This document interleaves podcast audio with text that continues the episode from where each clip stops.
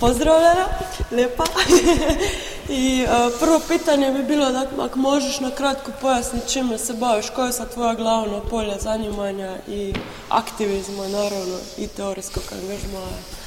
Znači, ja bih prvo počela od vesti koje sam sinoć pročitala kad sam došla kući, mi smo danas ovde u Zagrebu na ovoj konferenciji i vesti bila da su uh, prekiče u noć uh, dvojica muškaraca, mladića, napali tri lezbike, od toga su jednu koja je imala majicu LGBT, napali nožem, onda se ona branila, onda je stavila ruku da je ne bi u, u, u, u, zabeo u srce i pale na pod i oni su ih šutirali u hitnoj pomoći. Znači, to me je sinoć dočekalo i to je... Gde to? To je u Beogradu. Beograd. U centru grada. Tokom noći prethodne, znači juče izašlo vest, je juče izašlo vest. I to je mene noćas dočekalo kad sam se vratila sa ove intenzivne konferencije kući i podsjetilo me zapravo šta je, jel, znači to je pitanje šta je, šta je, šta je moj rad.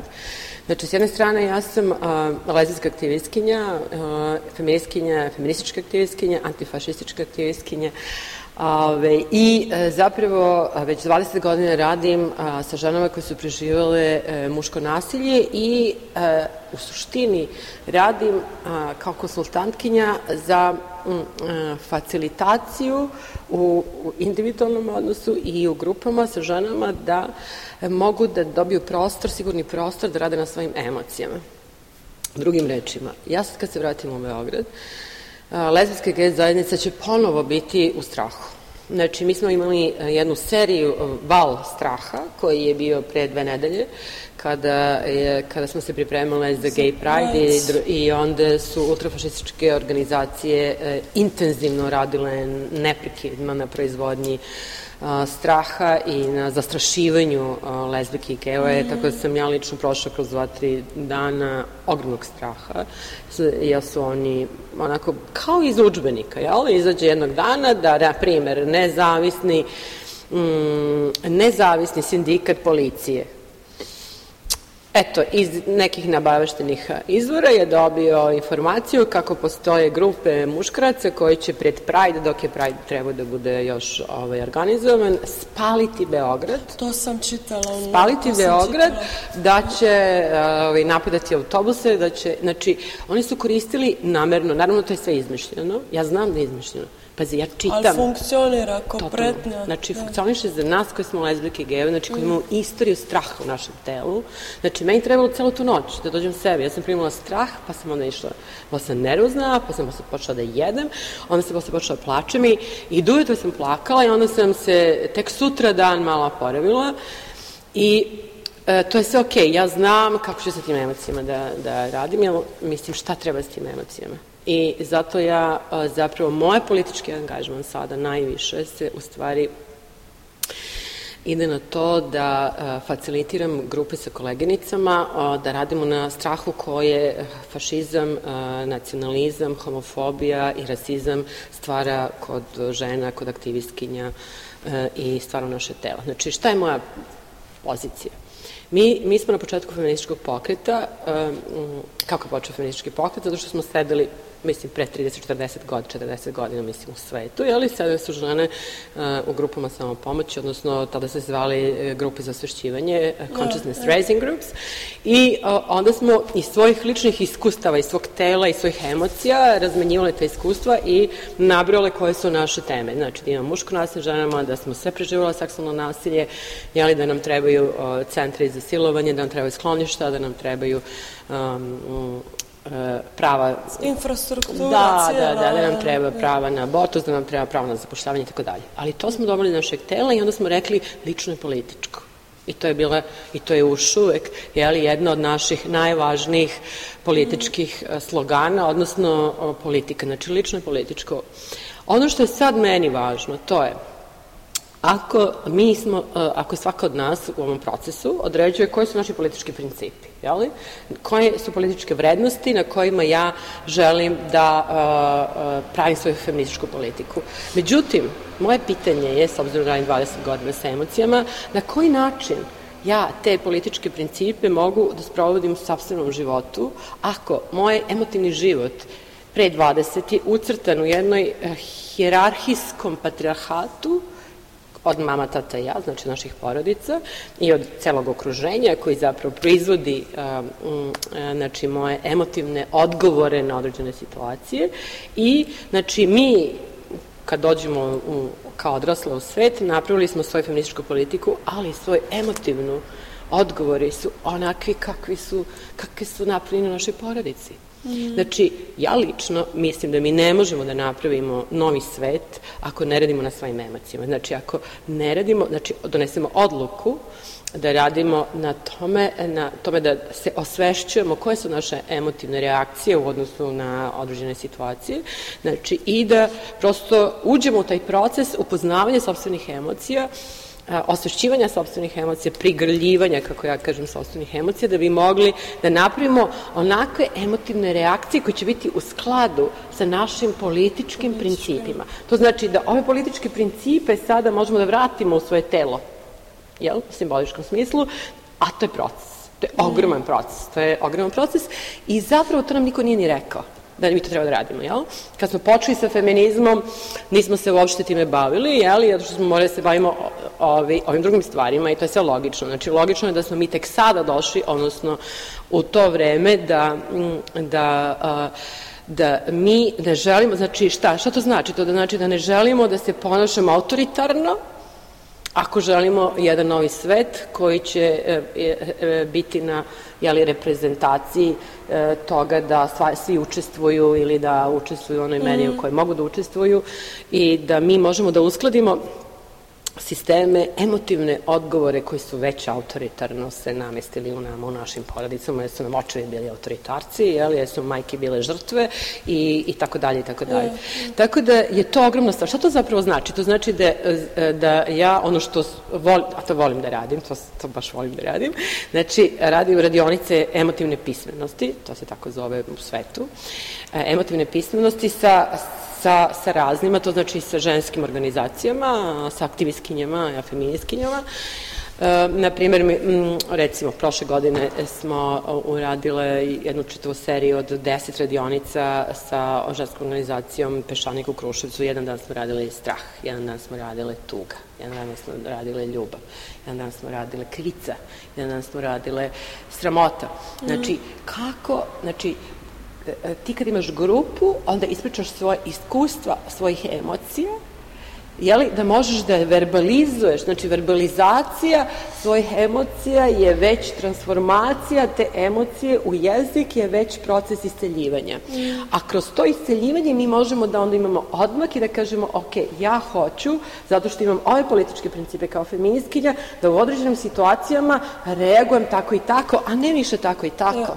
Da bi dokle stigla treba neko, od, znači mi koje malo imamo više iskustva, da zapravo pravimo ta te prostore na kojima možemo da radimo na svojim mm. emocijama. Ja sam između ostalog isto sa još jednom koleginicom koji se tu radim bila m, prošlog meseca u Sarajevo i mi smo radile radionice sa, a, sa lezbikama, isto tako. Da. Znači, to je Znači, lezbijke i u Srbiji i u Bosni i u celom regionu su prepune straha. Znači, one su mm. prepune straha i to je, uh, uh, uh, i meni je potpuno jasno, ja na svakoj tu radionici užasno puno naučim. Znači, to je za mene, to je za mene politički rad, ja to naravno radim kao politička aktivistkinja, jeli, i I, I važno mi je da, na, da e, se obuči što više žena koji ima jeli, smisla za to da to radi, zato što mi je to sad važno. Jeli? Svako ima, svako nađe neko svoje mesto gde će šta da radi.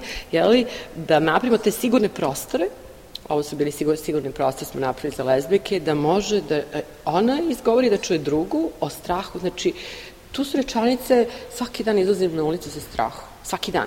Svaki dan. A meni je recimo fascinantno bilo kad sam gledala vijesti šta će biti oko Prajda vaš sad u Srbiji, što se dešava, politički diskurs, grožnje, pretnje i sve to. Bilo mi je uh, ludo, mislim, koja hrabrost je na drugoj strani u, da kažem, pokretu lesbijskom i, i gejovskom u Srbiji, jer sam vidjela da posle Prajda, recimo, full, bilo je puno akcija uličnih za grafitima, kontra uh, ovih fa fašističkih To je malo složenije, znaš, nego, znači, vama verovatno izgleda tako kako izgleda, to je malo složenije kod nas. Znači, kako, pošto se pred ovim Prideom, pošto se uh, uh, strah toliko, kako bi se reklo, proizvodio, sve više lezbijki je donosila odluku da je nam je život važniji nego da izađemo tamo, pošto su pune straha bile. Mm. Onog trenutka kad su ovi donio odluku da zabrane, onda je to naravno jedan politički čin koji mi treba da analiziramo i da vidimo šta to znači, pošto između ostalog jedna fašistička politička partija se registrovala pre dva meseca sa prvim svojim političkim ovaj, zadatkom da zabrani Pride. Znači, to je znači, jedan moment u kojem mi sad onda treba da vidimo kako ćemo to da analiziramo. Znači, e, ultradesnica je pobedila, da li je ona pobedila, šta to znači za, za lezbijsku i gej zajednicu, šta to znači za, za demokratiju, da li uopšte ima, šta to znači za državu, šta to znači gde se mi uopšte nalazimo sa takvim jednom zabranom? I gde se nalazimo sa time da najavljujemo da li ćemo ili nećemo sledeći Pride. Znači, eh, ono što se dogodilo, znači, ono trutka kada su oni zabranili, otpušten jedan deo straha, tako da smo onda molili da napravimo punu seriju alternativnih, jeli, i suprositi, mislim, jedan od tih toga je bilo da smo imali piknik u, u parku, u studentskom, na studentskom, u studentskom parku, donali smo, ovaj, zato što sad, pošto više ništa nema, jel, pošto su sve zabranjene, zabranjeni pravimo da. smo sedele na, na, na travi i na ovaj, jednoj rainbow zastavi, piknik, onda jedna lezbika donela vrlo erotske mafine, onako, ovaj, softly, mekane i to je bilo ovaj, baš uh, užitak, potpuno jedan lezbijski užitak, ja sam uživala i, i bilo je dosta drugih, a bile su one ovaj, uh, lezbijke koje su onda pravile noćne manifestacije, prave da prave grafite. Tako da je to ovaj, jedna užasno važna stvar i uh, uh, s jedne strane, a s druge strane uh, bih samo još da kažem da uh, ja a, imam ogroman razvoj od toga kako sam se ja a, a, e, def, kako sam ja odgovarala na pitanje, pošto smo mi sad imali popis popis stanovništva Aha. I ima pitanje a, nacionalna pripadnost. Ja, ja. Znači, ja sam u Jugoslaviji bila Jugoslovenka. Onda posle toga, kad je ovaj, a, posle Miloševića je bio popis 2000. 2001. onda ja nisam tela da uzem srpsku nacionalnost, pošto nemam taj identitet, onda sam se izjasnila kao romkinja. -hmm. Sad sam se naglasila kao lezbika. I onda sam, uh, i to je bilo upravo posle Prajda, ja smo neki od nas odlučili, rekli smo ova država nas ne priznaje, ja. ovo je, moja država nije moja država, jeste moja država, nije moja država, jel? I uh, s obzirom da na to pitanje možemo odgovorim kako, znači to je naš politički da. izbor, onda smo neki od nas ove, izabrali da se ove, na, na etnička, na nacionalno predelenje ove, izjasnimo kao lezbika. Uh, materni jezik lezbijski, tako da ovaj, prosto dobro da se zna da, da ima nas. I, e, znači, to je jedna stvar. I druga stvar je e, šta je meni važno. Ja volim da idem e, u Bosnu i Hercegovinu, Hrvatsku, jeli, na Kosovo. I stalno sam, e, znači, i ja znam odakle dolazim. To je jako važno. Znači, ja sam stalno u tom procesu učenja a pošto sam aktivistkinja žena u crnom, znači sad u tom kontekstu jednom drugom govorim, znači pošto sam aktivistkinja žena u crnom, onda ja stalno mm, e, razmišljam o tome odakle ja dolazim, s kim se ja susrećem, jeli? I šta je važno u tom susretu, da ja kažem da bi mogla da imam e, odnos poverenja sa osobom sa kojom razgovaram. Jeli, ne, ne znam, na primjer, ja sam juče razgovarala sa dečkom od 20 godina taksistom iz Zagreba, koji je bio presrećan što sam ja iz Beograda, jer tamo su tulumi i on će ići za koji dan u Beograd i mi smo super razgovarali. Mm -hmm. On ima 20 godina, on je rođen posle rata, mm -hmm. u nekom smislu. Međutim, ja sam pre tri meseca bila a, na Mljetu i tu sam išla u jedan restoran gde e, ljudi koji rade taj restoran imaju 50-60 godina i ja znam da je to neka druga istorija. Ja, ja. I ja sam tačno, i onda sam osetila da zapravo ja tom čoveku tom, tom njima, moram, želim da kažem da ja znam šta su u moje ime, šta je u moje ime urađeno u Hrvatskoj, a, pro, a protiv njih, jel? Znači, koji su zločini i da je meni žao zbog toga. I ja sam prišla tom vlasniku tog restorana i s njim sam porazgovarala, rekla sam mu to, on se obradovao, rekao je, to nikad nisam čuo i puno hvala i to mi puno znači. I to je meni važno. Znači, ja sam posle toga razmišljam, shvatila da je to nešto što mene pratiti celog života. Znači, to da ja kao aktiv, antiratna, antifašistička aktivistkinja koja preuzima odgovornost a, a, za ono što je moje ime je nešto što, što se, znači, sad u mojoj glavi širi i dalje od toga.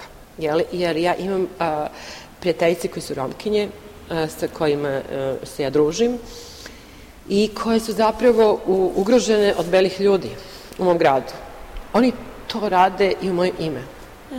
Znači, e, rasizam protiv Roma i Romkinja je ogromna tema o kojoj redko ko priča, mislim, nije se baš mnogo spomenulo na ovoj konferenciji, sad nije bitno. Da, da ovaj, a, a, I u mojoj ulici ima romska porodica o kojoj se ja nežno brinem i njihovu decu vodim na Kalimegdan i obožavam ih i tako dalje. Ali šta je tu bitno? Znači, tu je bitno da ja isto tako imam tu svest da kad moja komšinica Romkinje ode u belu instituciju školu, a ona je nepismena, I oni njoj kažu, ne možete da upišete dete i ona uopšte ne zna ni gde je ušla, ni šta će posle da radi, izađe napolje, jel? Da ona osjeća da je ta bela institucija nju diskriminisala i da sam i ja isto ta bela. I tako da ona, kad mene vidi, ona vidi istu belu ženu kao i onu ženu koju izbacili škole.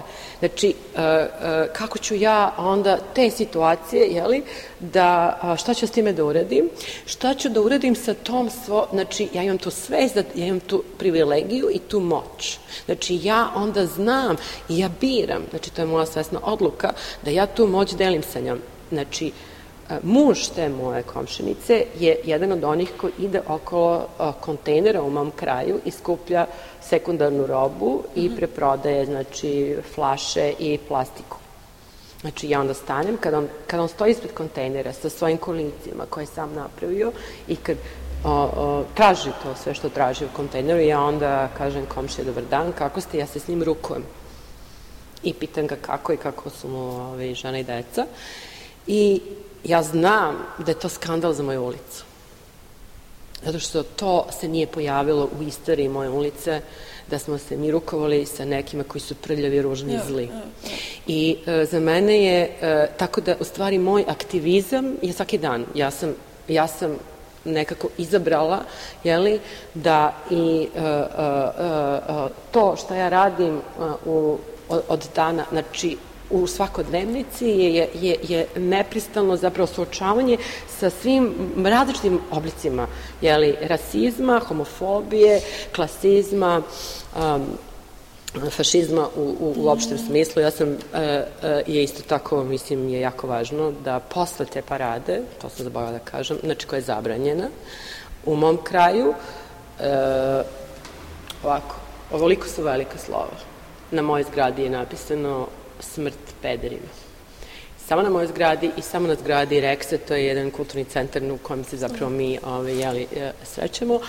Znači, meni je potpuno jasno da su oni izabrali ovi, moju, u, u, moju zgradu, da se zna da sam ja tu. Ja sad, e, mi sad govorimo sa, sa, sa gradskim vlastima, pošto ima komunalna inspekcija koja to može da skine, da ne bi ja skidala, ali meni je potpuno jasno da ako ja krenem da to ofarbam, što mogu da uradim sutra, oni će videti da sam to ja, pa, ću, pa će onda oni ponovno napisati. Znači, ja ne želim sa tim sa tim fa, mladim fašistima da ulazim u dijalog, niti u rat. Znači, ja ne želim u stvari da budem njihov neprijatelj. Moja politika je je e, da zapravo pokušavam da izbegavam da pravim neprijateljstva, nego da vidim kako ću da pravim neke alternativne jeli, mogućnosti. Čak sam razmišljala o tome da iz, nađemo neku um, moraliskinju, aktivistkinju da na, napravi na tom zidu neki onako jako šareni, šarenu šaru da ne može više, više niko da napiše opet smrt lezbikama, mislim kad mi o jednom već ofarbano. Tako da eto, to je moja sadašnjost. Ok, super, puno ti hvala.